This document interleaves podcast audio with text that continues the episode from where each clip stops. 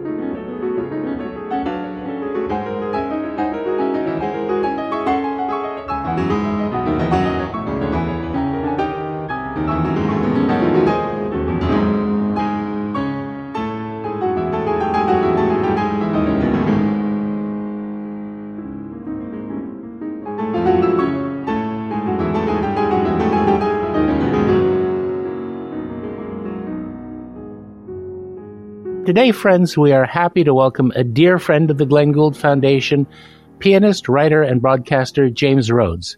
To my way of thinking, James is one of the greatest advocates for classical music in the world today, both with his incredibly expressive piano performances, but also his books and his TV work, in which he combines a unique ability to go from the most raw and traumatic subjects to shifting to convulsively funny moments almost instantaneously. As a pianist, he's concertized around the world and has recorded nine albums with provocative titles like Bullets and Lullabies, Razor Blades and Little Pills, and now Would All Freudians Stand, Please Stand Aside, along with the newest, a gorgeous collection of works primarily by Chopin, with a soupçon of Bach on the side, again with a very interesting title of Vitamin C. James's books include Instrumental, a memoir of madness, medication, and music, Fire on All Sides, playlist, How to Play the Piano, and most recently, Made in Spain. Not only do we love James Rhodes for his courage, humor, and artistry, but also the fact that he's a dyed in the wool Glenn Gould fan. And we had the pleasure of working with him on a BBC radio documentary about Gould that he created in 2017 as a tribute for Gould's 85th birth anniversary and also Canada's sesquicentennial. And we had the even greater delight of presenting James's Canadian concert debut in Toronto on March the 5th, 2020, literally just days before the world shut down because of COVID. And he was, of course, the initial inspiration for our own music and mental health online resource for teens, appropriately called Instrumental, as a tribute to his own memoir. It's such a great pleasure to welcome back a great friend and an extraordinary artist. James, thank you so much for joining us. Brian, what an introduction. Thank you. Well, it's great to see you again. Uh, let's let's plunge right in with the new album. I had a chance to listen to it. It's beautiful. Um, Thank you. Uh, what led to your programming choices and uh, the idea of combining a mostly Chopin with a bit of Bach? Where did the idea for for that come from? It's such a it's such a luxury being a musician, isn't it? When you when you think of the amount, the sheer sheer amount of choice you have um, which pieces to learn, to record, to perform. And for this album, I really wanted to, it, the album cover is a photo of me aged 18 months with my chubby little cheeks and my, my little smile and my slightly insane 70s style. And this album for me is, it's kind of a nod to that little boy who at such a young age was so influenced by classical music and so inspired by it I wanted to record some of the pieces that really, really had a powerful impact in my life that I would listen to, I don't know, Ashkenazy or Glenn Gould or Horowitz or Brendel play when I was eight or nine or 10 or 12 years old. Absolutely in awe and and now suddenly I'm playing them myself and they're pieces that have inspired me that, um, and for me are, are deeply romantic. That's why I added Bach too, because Chopin and Bach for me are, are the two most romantic composers that there are. It, it, drives me crazy to the point of rage when, when people try and say that Bach was not romantic. He, he's some dry academic clinical, sterile composer, and uh, nothing could be further from the truth. Absolutely. I mean, the the passion is there in every bar, whether it is romantic passion, like you know, Little Bach, a book for Anna Magdalena, or uh, his his sacred works. It's there's just love in every in every measure. There's love, and there's also, I mean, th- this guy was like a baroque Keith Richards, man. He was shagging everyone. He was getting arrested. He was having fights. He was getting drunk. He was having duels. He was sleeping with groupies in the organ loft. He had 21 children. Half of them died. His wife died. His parents died. Like everyone died. And I'm sorry, man, but if you have that level of grief and pain and you're lucky enough to be, to have a creative outlook for it, you're going to use that. You have to. Otherwise, you're just not going to survive. And, and he not only survived, he, he thrived. And for me, he did that because he had the music in which to actually that album you mentioned and now would all Freudians please stand aside is a Gould quote. Um, where he was talking about, you know, maybe we ascribe too much to composers past based on their biographies, but I think, and now, you know, would all Freudians please stand aside, Bach really was a terribly romantic man and, and it was his way of dealing with the kind of hell that life threw it. And of course, he, he lived in times that we can scarcely imagine where the infant mortality rate was colossal off the charts and there were wars and if the crop failed a third of the population would starve it these were not i mean brian i i gotta say yes of course I would also say that we live in times right now that in the future people are going to look at and think, oh, I cannot imagine what it was like living in that hell that was 22. No, really, economically, environmentally, politically, socially. I mean, sure, there have been advances, but you know, turn on the news today and ask yourself, really, what world are we living in? but I prefer not to think too much about that. Otherwise, I, I won't get. Yeah, it's true. But one thing's for sure: those good old days were may have been old, but they were probably none too good. And that's true when that's true. these days become the good old days too. I just think I can't help feeling, Brian, that we are the, you and me are the first generation who have made this planet worse for the upcoming generation. The first generation in history to have done that. Our whole point as human beings is to improve things yes. for our children and to make things better. We have done the opposite. And not only have we done the opposite, we, we haven't then gone, Oh, I'm so sorry. We've gone, ah, kids today. What do they exactly. know? They know nothing. Bloody, bo-. and I just think, oh my God, it's like, we've ruined it for everyone. I would not want to be a teenager today for all the money in the world. Yeah. It must be brutal living like that, that level of stress, knowing what's coming up. And I mean, it's a shocking state of affairs, I gotta say. Well, if they're really upset at us, then they're smarter than we are. They are all smarter than we are. That's a given. Uh, yeah. Because, you know, not only do, are we doing terribly irresponsible things on a planetary scale, well, we seem to be feel perfectly good about it. You know, we seem to, to have. We boast about it. Yes. We brag about it. We look at my private jet, look at my, and not only on, on, on the grand scale, let's take something that's perhaps slightly less kind of serious in a lot of people's eyes. Music education, for example. I mean, when I was a kid, when you were a kid, everyone played an instrument. There was a school orchestra. You went on trips to the symphony. It doesn't matter if your parents had money or not. It was part of life. Now, I mean, it's become this kind of dubious luxury for, for wealthy families who are able to shell out 70 or 80 bucks a week so that their kids can have cello and violin and piano lessons. And it's disappeared. That's something else that I feel, but you know, kids are invisible to politicians. They don't vote. They don't pay taxes. It's like, why should they have nice things? And we've got it all backwards. We've got it all terribly, terribly wrong. Um, and we can't admit it. And I, I just want to apologize to anyone under the age of 21 who's listening and go, I am so sorry. This was, certainly not my intention. And let's try and do what we can in our own small way to, to improve things. A little. Absolutely. And kids, when you take over and you're in charge, if you can't forgive us, please at least don't come for us. Well, actually, I don't know, man. I think they would be absolutely. Well, maybe, but uh, you know, one one can hope for a little mercy, even if it's. Uh, well, yeah. it reminds me of um, one of my favorite lines of all time, a famous line from uh, a Marx Brothers movie where Groucho Marx has a, a, romantic rival for the wealthy heiress, and of course, they're both interested in her money, played by Margaret Dumont. And eventually, the rivalry breaks into a fist fight, and Margaret Dumont, at that moment, enters the room and says Mr. Firefly, what are you doing? And in mid blow, Groucho turns over around and says, I'm fighting for your honor, which is more than you ever did.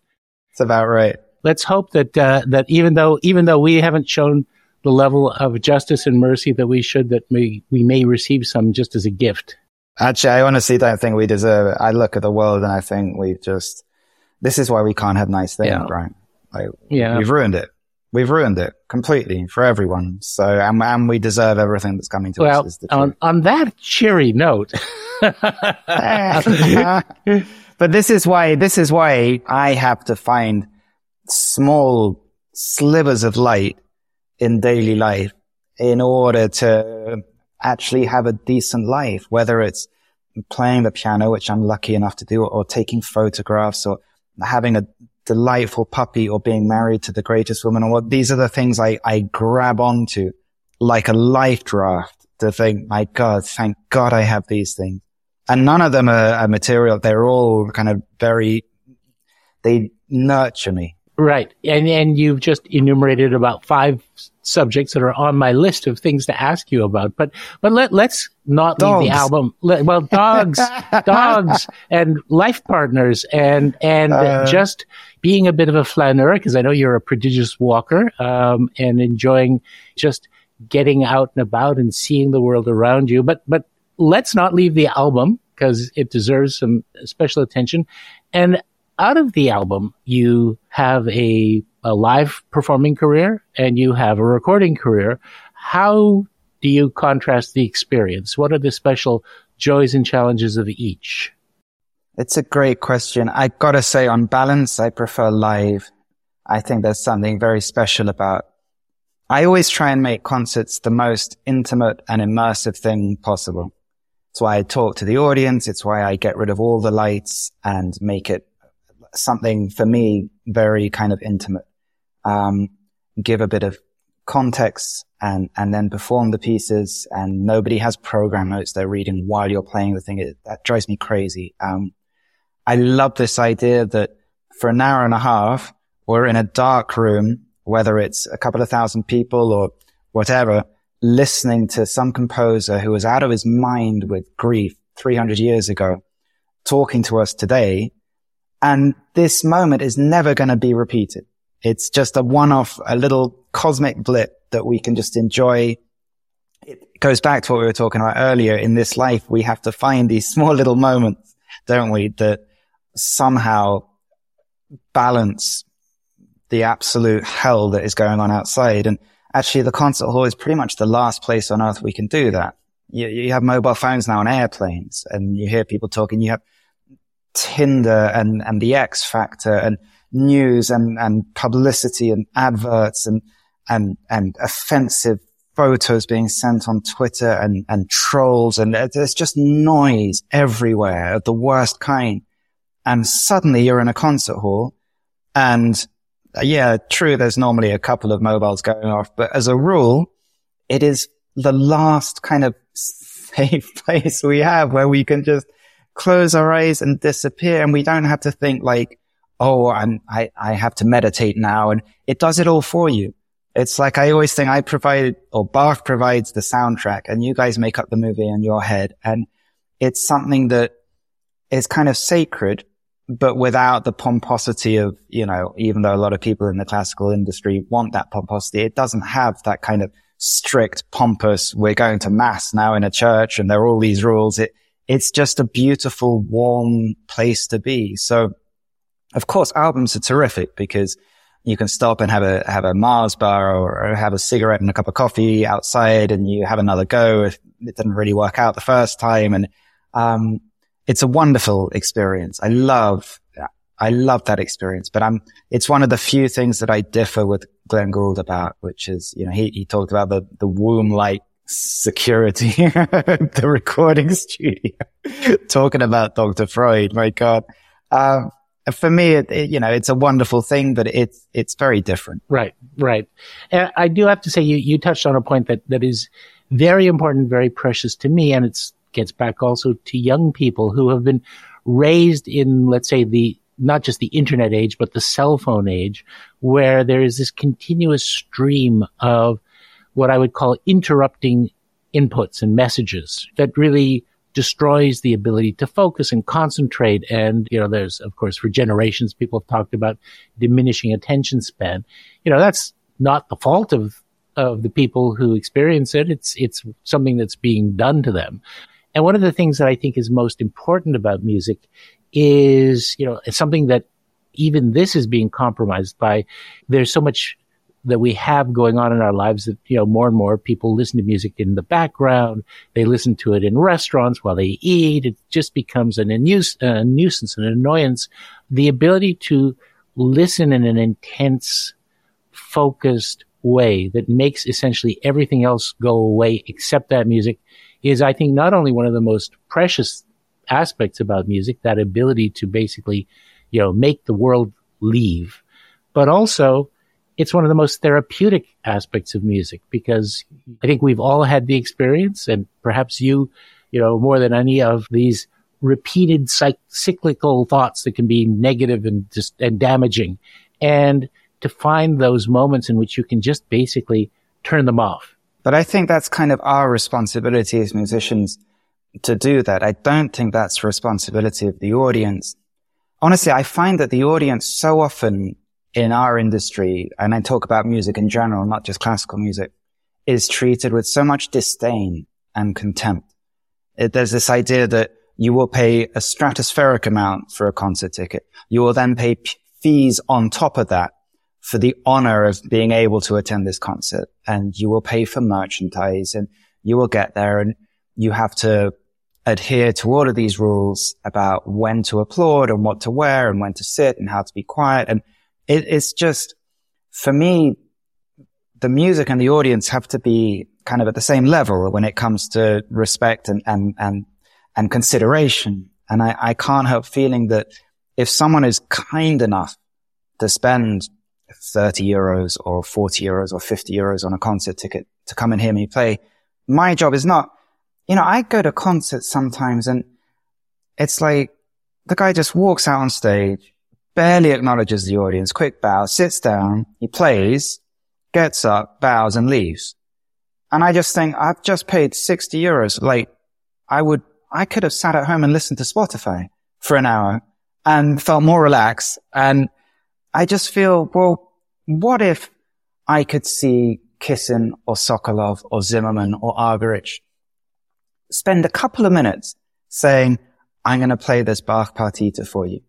And the reason I'm going to play it is this. And Bach composed it at this time. And why it's so special to me is, and the challenges of performing it, this is just to give me something. And then suddenly the whole thing changes. It like, firstly, they're acknowledging the audience. They're including the audience. Secondly, it gives a very important context and it personalizes it. And then suddenly you're there on this journey all together, listening to something almost as, as if for the first time. I think that's something that we really need to encourage more of, no? So we need to be better at welcoming and hospitality for one thing. Well, I think we need to stop thinking that musicians, just because they're on stage, somehow va- valued more highly than right. the people attending the concert. Right. Nothing could be further from the truth. Just because we, we play an instrument, I mean, it, it doesn't mean we're any better at any level than anyone right. else. Exactly. It's like, relax. So down with the class system. We're together in this endeavor. We're of yeah. course. I mean, if there's one thing that should not and, and actually doesn't in its purest form have any kind of class system, it, it's music. Of course it is. Since the dawn of time. I mean, it, it is the answer to everything and universally acknowledged to be the great leveler. It belongs to everyone. And yet it's like, I, I mean, the looks I get wearing jeans at a concert or applauding because the cadenza is so amazing and they go, no, you must wait till the end of the whole concerto. I know all about classical music because I was born in 1932 in Berlin. And I just think, my God, these people like, no, just stop. Well, it, not only that, but that particular pretension is also historically incorrect. You know, in Beethoven, of course. in oh my God. In their time, it was brutal. In Beethoven's time, yes, people would talk and they would make their feelings known and they would ap- applaud between each movement of his symphonies. And if the applause was good enough, he would go and give an encore of that movement before moving on to the next movement. And his concerts would last four bloody hours in the freezing cold. And you know, it's like, we've got it really pretty good in this day and age as far as that's concerned. So, first of all, you're now living in Spain and you've written a book about making the transition from being a Brit to not not hopefully one of those sort of semi-retired people who go off uh, and get the you know. Fish and chips in a in a Spanish restaurant and they don't they've been here for 20 years and they don't speak a word of Spanish and right right. No you're you're you're becoming properly what's the word for Spanified, Spanishified, Espanolized. Um, anyway, um, I am actually officially Spanish now. I have my passport and my nationality, and I've had to reject my British nationality because you can't have dual citizenship, um, England and Spain. And honestly, after since Brexit, I think in general you've never been able to, but since Brexit, it, it, it's just, I mean, there has never been an easier or more rapid decision on my part than to wave goodbye to everything Great Britain stands for. And, um, and I say that with all the respect for the Commonwealth that you are a part of, proudly or not. It's not for me to judge. But all I can say is in after London, it's a, it's like Disneyland in Madrid. I want to get into that, but that's part of a, a larger continuum of your life story. And I don't want to go over, you know, because you've told the story of your life many times. And I, I, I, if I'm not reading too much and you know like you, you want to move on from the the the horrible early life experiences that you related in in instrumental and and also you know sort of continued in in fire on all sides. But if you don't mind just for those few people listening who don't know you already may i may i do? Feel free. Say whatever you like. Yeah james as a very young boy went to a a highly respected private school, or I guess it would be called a public school uh, in the UK, and almost immediately became a victim of a predatory, was it boxing master? Who sexually abused him, and, and James is very free and open about not wanting to uh, use euphemisms. He says raped him repeatedly, inflicting unbelievably psychic and uh, horrible psychic and physical harms to him that basically left him in a, a pretty horrible state that persisted for many, many years after. And in Instrumental, he tells the story of his gradual, furtive first steps towards, I don't even want to use the word recovery, to, to learning to, to live again and to cope and to find life on the other side of that horror and the role that music played in that process. And it's a, a beautiful as well as horrifying, as well as often hilariously funny uh, memoir. So if you haven't read it, go get it, read it. And what I especially liked about Fire on All Sides, which is kind of a year of your concert life after you'd sort of gotten over that initial hump, is that it, first of all, you have an uncanny ability to, to bring people inside your head and share what you're experiencing but also to make it clear that this is not a pat happy ending story that I discovered music and I started to play and I now have a career and everything's fine. You like these are things that don't ever actually completely go away, but you find a way gradually of working through to ways to live, ways to find joy again, ways to to cope, ways to fight off the demons when they want to to come back. Is that a, a fair summation? If I've misrepresented, 100%. please. Yeah. No, I think that's, that's bang on. It's funny. I, today I was playing I'm building a new concert program and one of the pieces I'm, I'm performing is the, the Polonaise Fantasy of Chopin, which is arguably his greatest work along with the fourth ballade. Certainly one of the great last works he composed. And I was thinking about it when I was playing it. it it's effectively one long 13 minute improvisation. That's what it sounds like. It sounds like it's an improvisation. And I was thinking while I was playing this and practicing it, it's so like, you know, we all pretend we know what we're doing and we have all the answers and we're adults and, and actually we're just making it up as we go along, trying to keep some kind of mask on and, and function. And I suppose, yeah, I, I mean, everything is a kind of wonderful, slightly crazy improvisation with incredible harmonies and ups and downs. And certainly in this piece, there is every emotion known to man from absolute heroism to surrender and sadness and heartbreak and anger and joy and everything in between. And it's kind of, it's a lovely parallel for me about life. So yeah, I, I think you're bang on. It was a, an awful childhood, like so many of us have had, sadly. I, I think it's a big error to try and quantify trauma. I, I think we all experience trauma.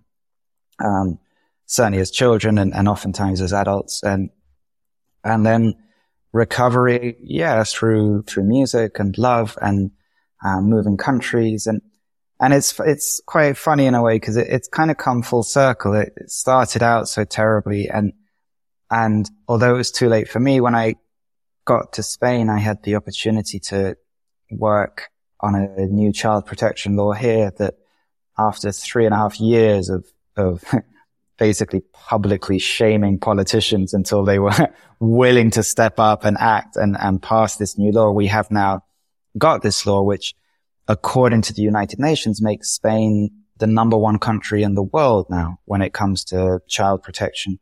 So that for me, it's, I'm happy to talk about my past if there's a good reason for doing so. And, and the reason I did that here in Spain was in order to get this law passed. And now we've done that and it's an organic law. It's actually 12 different laws. It's changed everything.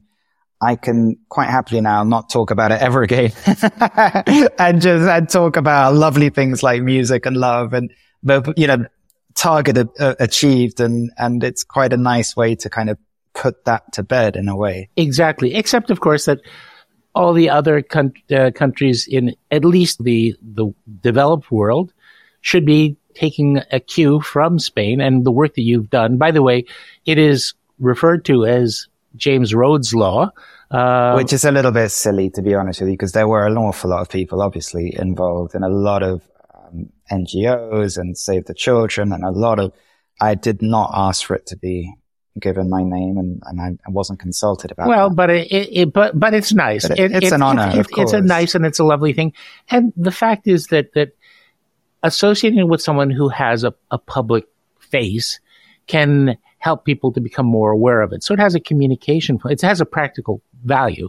Yeah, don't forget, of course, Spain is an extremely Catholic country with an extremely powerful church, um, which is arguably the greatest abuser of children in the history of the world, the Catholic Church. And so in effect, you're not really battling politicians. You're battling this immense hierarchy of power and silence and denial that is the Catholic Church. And in an extremely Catholic country. And that, that was a, obviously a, a, big hurdle to get through. Well, that's uh, kind of a, an image that I have of Spain, a country that is um, extraordinarily progressive and also at the same time has some extraordinarily regressive elements, basically holdovers from the, the again good old days of uh, of the Generalissimo.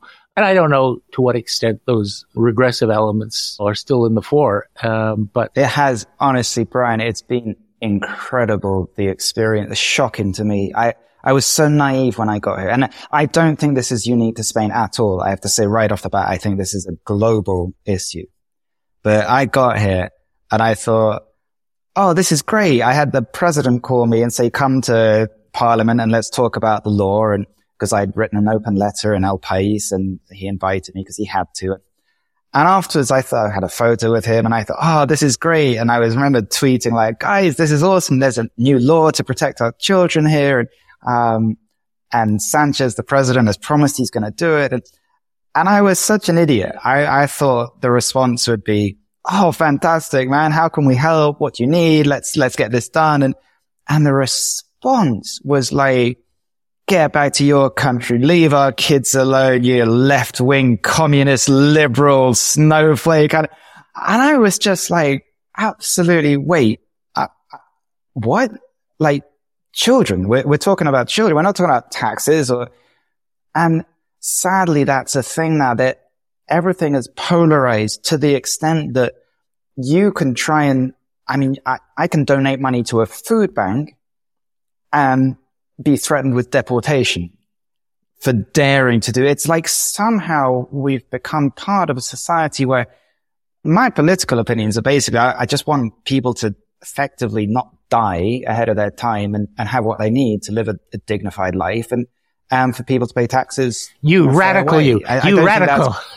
and it's not particularly like barbaric or controversial. And yet somehow it's, I, I just, that's, I just don't understand the world and, and the quantity. I mean, death threats and bomb threats and campaigns on Twitter to, and, and members of parliament literally trying to deport me and revoke my nationality and saying I had the face of a rapist more than a victim of rape. And uh, these are politicians, like it just, and the press, the right and the left. And I don't know what it's like in Canada. I assume it's kind of similar. The right and left and very, it's all super heated and it's just, and I'm not either. I don't think I'm really either right or left. I just, I believe in kind of basic decency. Yeah, that's uh, that's uh, very provocative decency. We, it's we, very we, confusing, Brad. I just well, oh. well, well. I'm I'm so sorry to hear that. I, I I had no idea that you had been subjected to that,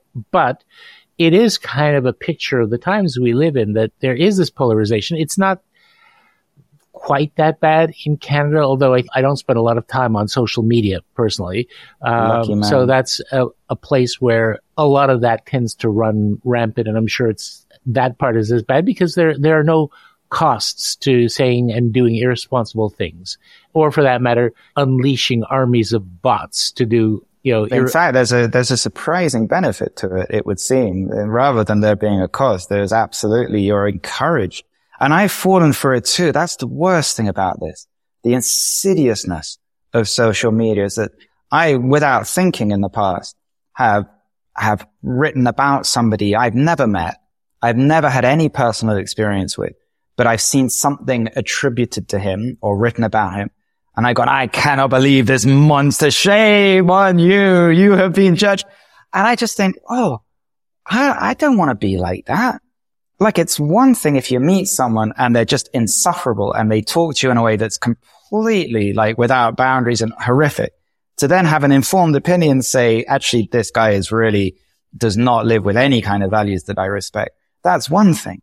But to just judge and cancel and boom, that's it. It's just, I don't want to be like that. That's why I have a, a real issue now with social media. Yeah. And, and I, I have to say that, and hopefully this isn't controversial, but I think that even people that you uh, have very little in common with, there may be a few things that you do share.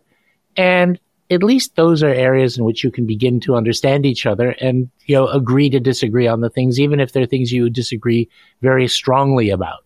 You know, we, we have this tendency now to say, well, you know, I may agree with you on these three things, but there are five things that I disagree with you about. So as far as I'm concerned, I never want to see your face again and you are, you are gone. As they say, you are dead to me. Exactly. They did that thing, uh, they, the, the number one answer, I, I have been critical of the extreme right is what I would refer to it at. Not the right, the extreme right, the kind who kind of want to ban Islam from all of Europe and say all immigrants are rapists. And you know the kind I'm talking about.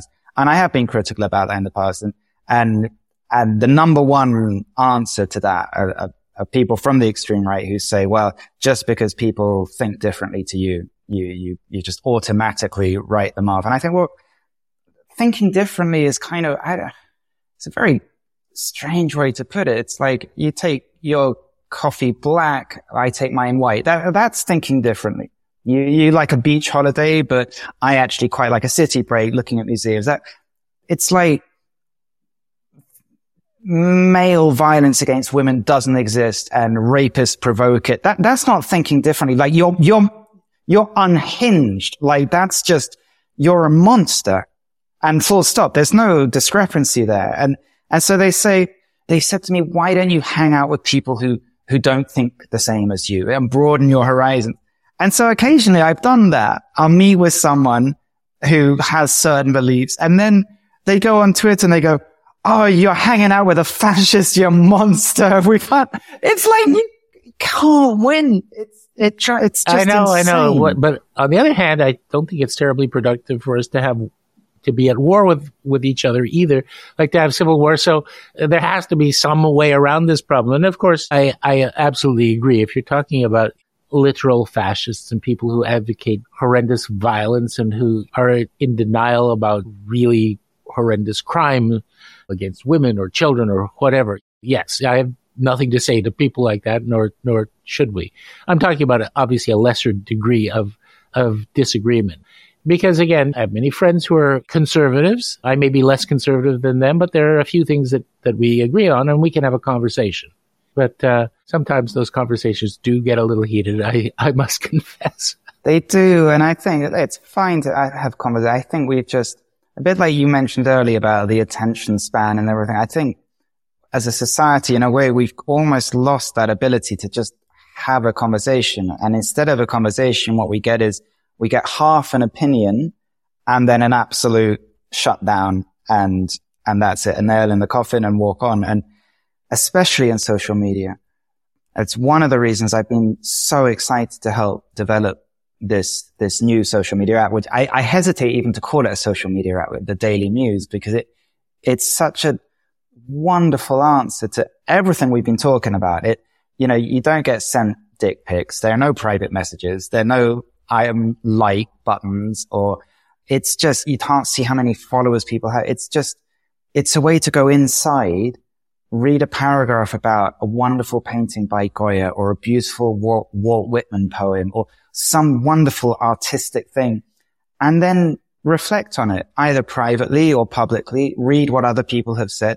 There's no politics. There's no back and forth. There's no, well, you said this and I want to say, no, it's just a way to feel slightly more educated and, and more conscious and uh, rather than feeling like you've opened a door to thousand people throwing things at you. it's a very gentle thing. Exactly. Well, I want to get to the Daily Muse, but I'm not done with Spain and your books and your book about, about moving to Spain and so on. So lest we leave our listeners with an incomplete picture of your relationship with Spain, because you've talked about some of the, the more negative experiences you've had, but clearly from reading your work and your thoughts and the fact that you've transitioned online to writing almost entirely in Spanish, which is a really great achievement.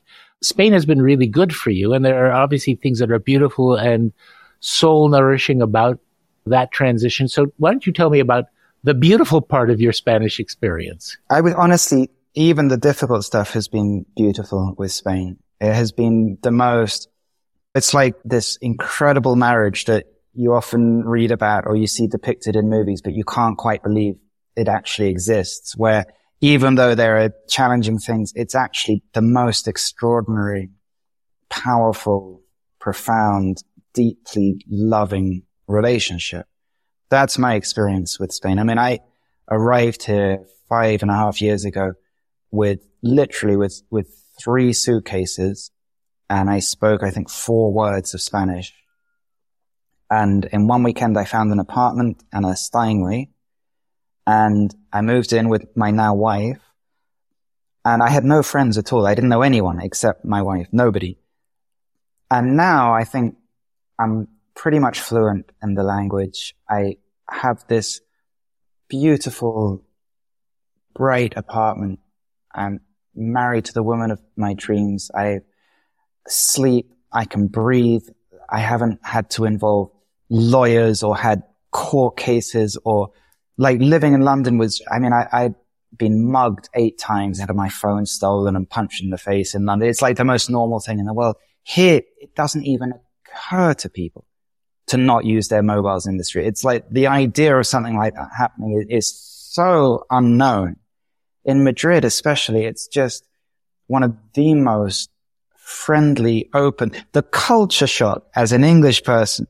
I remember the first time I went to the doctor, I was sitting in the waiting room, all these people waiting there, elderly couple walk in, smile, they look at people and they go in Spanish and they, they, they go, good morning. And everyone goes, good morning. I was like, wait, what just happened? Like you try doing that in England. You go to a little NHS doctor, you're waiting and, and you come in and you say, Oh, good morning. People would either stab you or they'll think you're high or certainly they wouldn't make eye contact and say good morning to you. It's the rhythm is slower. People are friendlier and more open. The language is so beautiful. The food is unbelievable. It's unbelievable. You spend 13 euros and in a typical little corner restaurant, family place for three courses, freshly made. It's divine. And oh, I'm, I'm completely in love. I know that sounds a bit kind of rose tinted glasses, but I've seen the uglier side of it too. And I've experienced it personally. And yet, despite all of that, I've come through the other side feeling more in love than ever with Spain. Are there problems? Of course. There's huge economic disparity and political issues and mental illness and terrible things with, with, with health and public health, music education. And, and yet it's the greatest, greatest country I've ever had the fortune to visit. Wow. That's, uh, that's fantastic. It's beautiful. It, it reminds me of a group of, uh, a family that, um, that I had dinner with and they were visiting from Spain. And I said, um, what do you think the biggest difference is? And they said, everyone here is so serious and they never stop thinking about their jobs. Here, you live to work and at home we work to live 100%. because our lives are more important. Yeah. It's incredible to see the, the emphasis on families, the respect, almost reverence with which grandmothers are treated here. It's like the, it, it's just, it's an incredible cultural thing. I mean, I, I go to places sometimes and at 10 o'clock at night, which is the time I'm usually in bed. I walk into the little square in the middle of the town and, and people are starting to have dinner. Kids are running around. There's no mobiles. There's no kind of aggression or the kids are running around and playing and laughing. The parents are sitting on a terrace having something to eat. And it's just, and yet they work incredibly long hours. I don't know how they do. It's an incredible thing to see. It's just, it's a very beautifully balanced culture for me. Another part of your, your new life is, as you mentioned, your marriage. And, uh, so that's working out beautifully. And she's Argentinian as well. Imagine an English kid and a, and an Argentinian. Like we can't talk about Maradona. We can't talk about the Falkland Islands. We Like we're so, and yet it's just, it's the most amazing experience and a great, honestly, a great way to learn Spanish. If you want to learn a new language, marry someone who is native. Yeah, absolutely. absolutely. By the way, as far as the Falklands are concerned, um, or the Malvinas, the answer is you say we were wrong and she says no we were wrong and then you shake hands very british isn't it it reminds me of uh, one of my very favorite poems by the uh, the american humorist poet ogden nash and it's called a word to husbands to keep your marriage flowing with love from the loving cup. Whenever you're wrong, admit it. Whenever you're right, shut up. Shut up. well, that that works. That works for, yeah. for works great that works for, for, wives too. I think that just being prepared to, to give and take. Um, all right. Um, I do want to transition to talking about the Daily Muse, but before we do, um, I did want to ask you about your newfound love of photography. I understand that that's a big new passion in your life. It's huge. I, I never used to take photos. Um, and it's a, it's a thing of, about Spain in particular. When I got here, after a few months, I suddenly had this moment and I thought, my God, they, I, I get paid to travel around one of the most beautiful countries in the world doing what I love, playing the piano. And what happened is that I was finding the schedule was so crazy. Everything would kind of merge into one. I wouldn't really be able to remember which city was which concert and And I thought I should, I really should start taking photos so that I can remember. And I, I bought a camera and I taught myself. And over the last five years, I've, I've become more and more kind of obsessed with it to the point now where I, I literally will not leave the house without a camera. And I, I don't mean right. a cell phone camera. I mean like a real a proper, camera. A real camera. I have a couple now. I have one that only shoots in black and white and I have one that's a kind of normal digital one. And, and I just, I find it helps me kind of, firstly, it helps me notice what's going on around me rather than being caught up in my own world and my own thoughts and my own ego. And secondly, it's a very lovely way of kind of creating. You know, I, I don't have to deal with other people or work in a team. I don't have to, I can just do something for me and then edit them alone. And then I have something that next year, I think we're going to do an exhibition of beautiful, beautiful parts of Spain and street photography and architectural and landscapes and portraits. And it's a lovely thing to do. Uh, well, I'm looking forward to the first book of your photographs. That will be delightful to see because uh, you are an exceptional writer, and the commentary that goes along with the photographs, I think, would be very illuminating and insightful. Thank you, man. You know, I thought of integrating it with concert. Like, here's a piece of Rachmaninoff, like, where you kind of envision him kind of walking through the tundra with a quart of vodka, depressed and like angry at the world. And, and as I'm playing, there's a beautiful photo of something kind of really atmospheric and then reminiscent of that for me, what that describes. And, it's a kind of more immersive, more kind of expressive way. Well, you know, if you want to start with an Albéniz program, you know, that might be a, since you're doing a lot of your photography in Spain. But anyway, let's transition now to talk about the Daily Muse because as you alluded, it is a, a really beautiful app that anyone can, uh, download and use. And, uh, we're about to be joined by Elena I, I can't pronounce the name. I think the way she pronounces it because I was brought up in a a, a, half francophone country. So, Brian, you're Canadian. You can pronounce it. If you can't pronounce it, there's a problem. Deslongchamps. Perfect. But I have a feeling. yeah, but I but I have a feeling, Elena. Welcome, by the way. Welcome, welcome. Thank you. Elena is the developer of the app, the Daily Muse, and and how how do you pronounce it? I don't want to to uh, to force Frenchification I'm not sure I'm the one you. to ask, honestly. I think it, I, I go by yeah. Deslongchamps, but that's probably Deslongchamps. That's that's pretty close. We we have um, a long tradition of Quebecers who migrated during the Depression to the New England states, where they immediately became Anglified. So you have a, a lot of Benoits who call themselves mm. Benoit, and that one kind of ja- that one jangles my nerves a little bit. I have to it. confess. Anyway, so welcome. Why don't the two of you together tell me the story of the Daily Muse and what you're hoping it will inspire in people and how you want it to be used and you know what the outcomes will ultimately be we hope. Well i can start this one off because it started because two years ago, I was procrastinating writing an essay actually, and I was watching one of James's TED Talks that he was giving, and it, he gave it a few years ago in 2016, but it was about basically he lamented the cl- the inaccessibility of classical music to a younger population, and not only the inaccessibility of classical music, but also beauty as a whole, and in large part. That is a result of what's happening with current states of social media and technology. And it's, it's a pretty grim landscape out there right now. And that message really resonated with me being a college student, having grown up around technology my entire life and seeing all my friends, you know, they don't understand classical music because they've never really been given a means to understand it. And so from that TED talk, I was inspired to write a business plan, a brief outline of an app that would that hopefully rectified some of those issues. And then I ended up sending it to unknowingly James's manager, Denis, and they responded.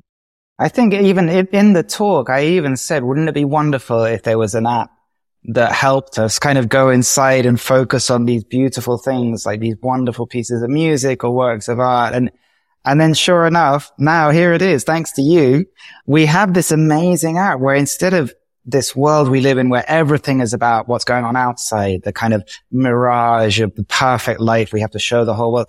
Just for five minutes or, or seven minutes or 10 minutes, we can go inside and, and reflect on things. And it's something that I think we really, really need. So as a, a not terribly app or social media savvy person, if I download the Daily Muse, what do I experience and what does it invite me to do? Can can you describe the the user experience of the of the app? Basically, every day you receive a question, and that question is centered around some form of art or beauty. So we pick a different painting or a cultural phenomenon or um, a piece of music, and then that question spurs a, uh, you to respond in fewer than 200 words, and then you either post that to the social feed or you can archive it in your personal responses. So it can become something that you just do for yourself, like keeping a journal.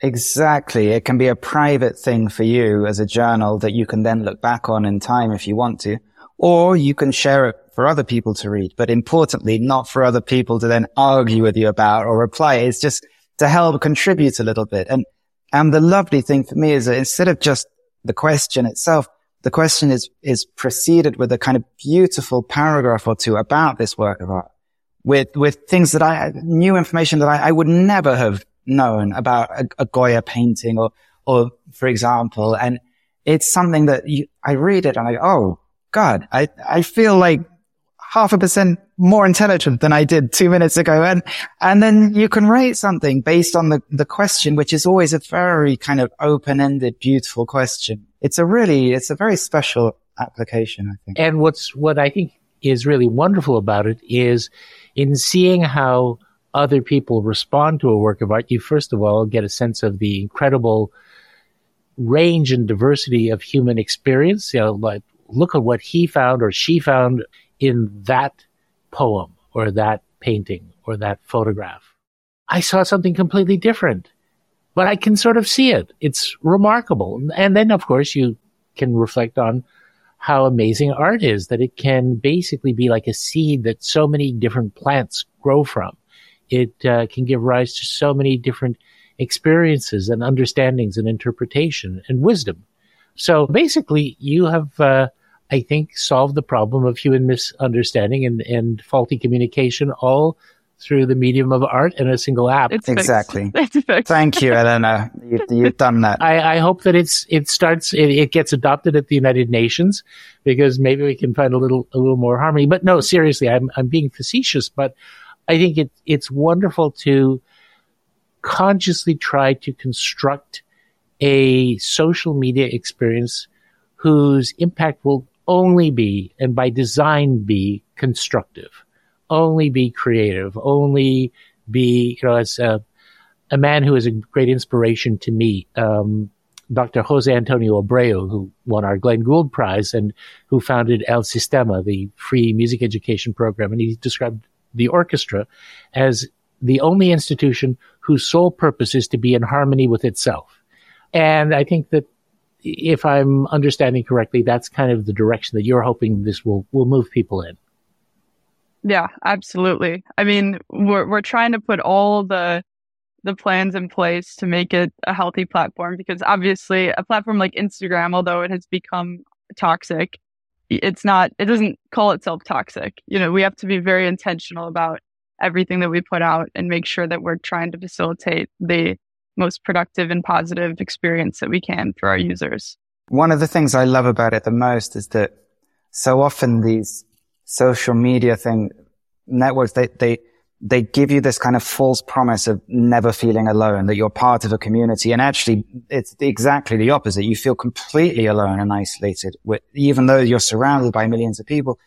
And yet with the Daily Muse, that, that's why I hesitate to call it a social network because it's almost like you, I do genuinely feel like we are part of a community that is not interested in being better than or being aggressive or controversial. Just, we just slight, we just want to nurture things and appreciate things. And, and there's something really beautiful about realizing you're not alone in that. And also you can learn from other people by reading what they write as well in some ways it remains impervious to um, peer pressure because you're not able to read any other responses before you respond yourself. And I think that's so beautiful because when I respond to a question, a number of people have completely different takes on it or completely different experiences. And I'm not influenced by that and neither are they. So it's really cool.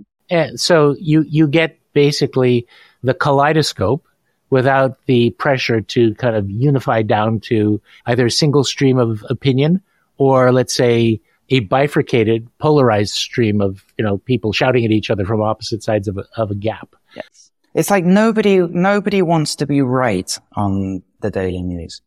On Twitter and Instagram, everyone wants to be right all the time, like, or better than, or, and someone has to be wrong by, by inference. Like, yet on the Daily Muse, it's just, it's the opposite of that. There's no need to be right. And this, of course, is, is brand new. Um, it, it was launched how long ago? About four weeks. About four weeks. So this is a four week old baby. Welcome to the world, four week old baby, the Daily Muse. Have you been getting a, a good uptake on it? Have people signing on and using yeah, it? Yeah, I think probably the most impressive number that we have is retention because what we've found is that we're not Instagram yet, obviously. We have a few thousand good users, but um, what I'm excited about is how dedicated those users are. And we've acquired a number of people who use this religiously already, and they've they've been incredibly devoted in a way that excites me more than the sheer amount of subscribers. Because it's one thing to have a ton of users, but it's another to have really dedicated users who take it seriously and and have the quality that you know you want as an app developer. Exactly. Well, you know, if any of those users are listening to this podcast, word of mouth is a very powerful tool. So tell your friends. And when I say tell your friends, I don't mean get out your phone and type something or text them. Pick up the phone and call them or have a coffee with them and show them because the idea of getting human beings actually really communicating with each other, I think is probably a good thing and very consistent with the values of this, of this project. You know, you may find that, uh, that, uh, you learn things about your friends or make new friends that you didn't have before as a result of, of doing that. So people can read about the Daily Muse on our website because we published an article on it uh, recently. So you, know, you can go to glengould.ca. But if they want to download the app themselves, how do they go about doing that?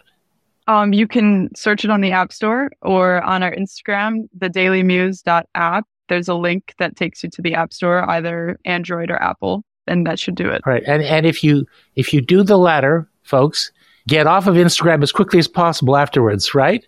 Uh, exactly. yeah. So, Elena, tell us a little bit more about yourself. Uh, you discovered the or came up with this idea, but you know this is a very precocious thing to be developing an app while you're you're an undergrad still, right? You started developing apps. You're in Milwaukee, if, if I remember correctly, right? Yes. You started developing apps with the Milwaukee Symphony, isn't that right?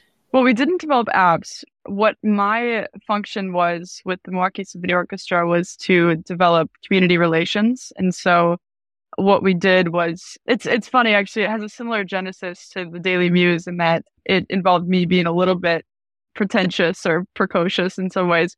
I used to love going to classical symphony orchestra concerts and but they were pretty expensive. And so the only so a way that I could do it without having to pay the ticket was to usher at the performances. And so I began to usher and then I met a few of the personnel who worked there. And I realized that they didn't understand the demographic of my age group which makes sense. It makes sense. But I realized an opportunity there. And so I wrote a pretty lengthy business plan when I was in early high school.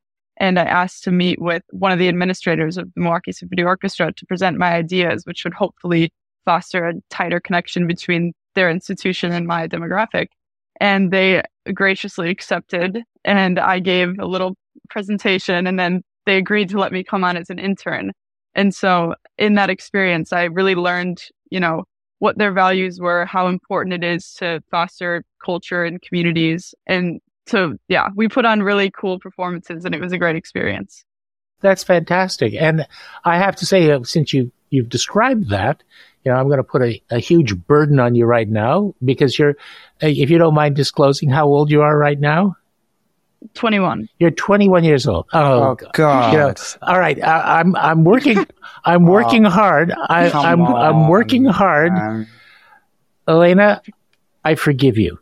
Um, yeah. uh, but anyway, the um, I forgot. you Yes, were that is that is fantastic. If if I Uh, it's amazing. well, oh, you know- and depressing, and but also strangely well, inspiring. it, but it, it is Yeah. wonderful. Now, now let me ask you because this is obviously something that James, like you know, James published this magnificent book called Playlist, which is absolutely beautiful. And again, you know, after you've finished buying instrumental, get Playlist. It's a great book, and it's a great way of introducing classical music to people of all ages who just don't know it or are intimidated by it. But let me ask you, because you have friends I know who probably would never think about attending a classical music concert, would never necessarily, you know, when they go to Spotify, choose, you know, one of the classical music selections.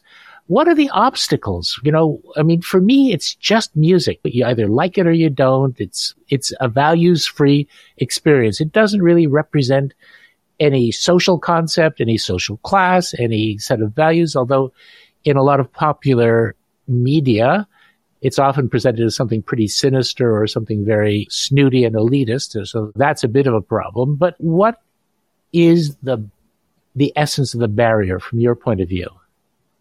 I believe that it lies in effort and also the paucity of the current state of people. I think classical music by nature is not discursive, it's ineffable, and it is largely without words, or at least instrumental classical music is. And that is in very stark contrast to pop music right now, which is happy songs are in major keys, sad songs are in minor keys. They they guide you by the hand through the emotional experience. And with classical music, I think it necessitates a level of emotional maturity, but also emotional effort to connect the human experience with the piece itself. And so I think that is an incredible barrier to entry for people who who have been like peppered with constant um, distractions and and basically media and entertainment that cuts to the heart of an emotion, but in a very superficial way. And classical music, it doesn't cut right to the emotion sometimes. It dances around it. You have to follow it on the journey um, and really invest in it and put out the other distractions in your life to get something from it. And that is a that's a tall order for a lot of people in, nowadays. So I think that's probably the biggest barrier. I can only speak to my own personal experience, but for example, there are many classical music pieces that are quite long and we're used to instant gratification. You know, the p- pieces of classical music that are about the length of a pop song, there are many of them, but they're usually described as miniatures and they can be anything from more developed pieces can be, you know, multiple pieces put together. We call them movements and a you know an, an, extended work like a symphony can be upwards of an hour to 90 minutes so that requires know, some commitment and patience. So it takes longer but to my way of thinking it also goes deeper. And i don't know how in the current environment of instant gratifications you can get around it except to give people the values free experience from an early enough age that there at least isn't a social peer group or commercial marketing pressure on kids to socialize towards a certain kind of music as a way of fitting into a peer group. I saw this in, in South America visiting the teaching centers of El Sistema where kids study mostly, but not exclusively classical music for four hours a day, six days a week after school. And those kids start at the age of, you know, in some cases when they're toddlers doing little rhythm exercises with their parents and then playing on papier mache violins when they're, you know, three and four years old. And the idea that that music would somehow be alien to their experience is just inconceivable to them because they're exposed to it just as another form of musical experience along with, you know, whatever the popular music is that they'll hear on the radio at a time when there isn't glossy magazine ads saying, you know, if you want to be a member of our group, you have to listen to this or that or, or the other. So I don't know how, I mean, it's an uphill battle because there's obviously huge commercial interest in promoting the musical status quo. Sometimes it feels like we're, we're the Davids and the commercial musical world is Goliath. But I have to say, Elena, and I don't mean to, to go on for so long, that knowing that there are people 21 years old like you who kind of have that experience and are prepared to communicate it to your to your friends, that's very encouraging. Thank you. Look, look, look at Elena, folks. It didn't do her any harm. She's pretty cool. My experience is certainly with the kids I performed in front of and I've met is that the immense majority of them are more open-minded and more respectful of classical music than the normal symphony audience that I perform. Really, a hundred times more. It's not, they don't have any issues about snobbery or it's just simply they don't have access to it. It's just not there in their daily lives. And that, that's the issue. Nothing to do with them. So that's what Yeah. needs Yeah. to change. I mean, if you can take the the social status aspect out of it, you know, I mean, has everyone here seen the movie Tar? No. Oh, I okay. though. It- I resisted seeing it for a long time. And I, I have to say that if you're into classical music, whoever did that either knows their classical music very, very well uh, from a fairly inside perspective or did some incredible research. But it certainly shows the, what I would call the social status side of classical music, which I think is its greatest enemy, in a very prominent way. It opens with a New Yorker talk with this extraordinary conductor. And it, really takes until the end of the film that you, you get back to why the music is so powerful uh, when you strip away all those social trappings from it. And a, really a very revelatory moment. It's, uh, it's a remarkable film. It, it may upset you though, uh, in some ways. Well, I think it, it hits home the idea that in order to enjoy classical music, you don't need money, you don't need an education, really. You don't need social status. You just need a heart and a soul. Well said. Well Amen. said. Well, that seems like a very good place to uh, to to wrap our episode. I I can't thank you guys enough, James. Of course, it's always a pleasure. Oh, I do have one last question. When are you coming back to Canada? We miss you. I miss you too, man. I miss Toronto and I miss the lovely people and the food and don't really miss the cold. We'll Um, we'll we'll bring you in in in spring or summertime next time when it's it's anytime, man. I got a, I got a date at Koerner Hall again. I would love to. Absolutely. And of course, all the people who appreciate the spirit of Glenn Gould appreciate what you've done and all the, the lovely things that you've said to help keep his spirit alive. And that's, that's important to us too. Very good. Thank you, All right. Brian. And thank you for this. It's been lovely. Thank you, James. Thank you, Elena. Thank you so much for having me. All right. And everyone, you get out there and, and get to the App Store and get the Daily Muse, start using it. You'll be Yay. feeling the better for it within hours, if not days.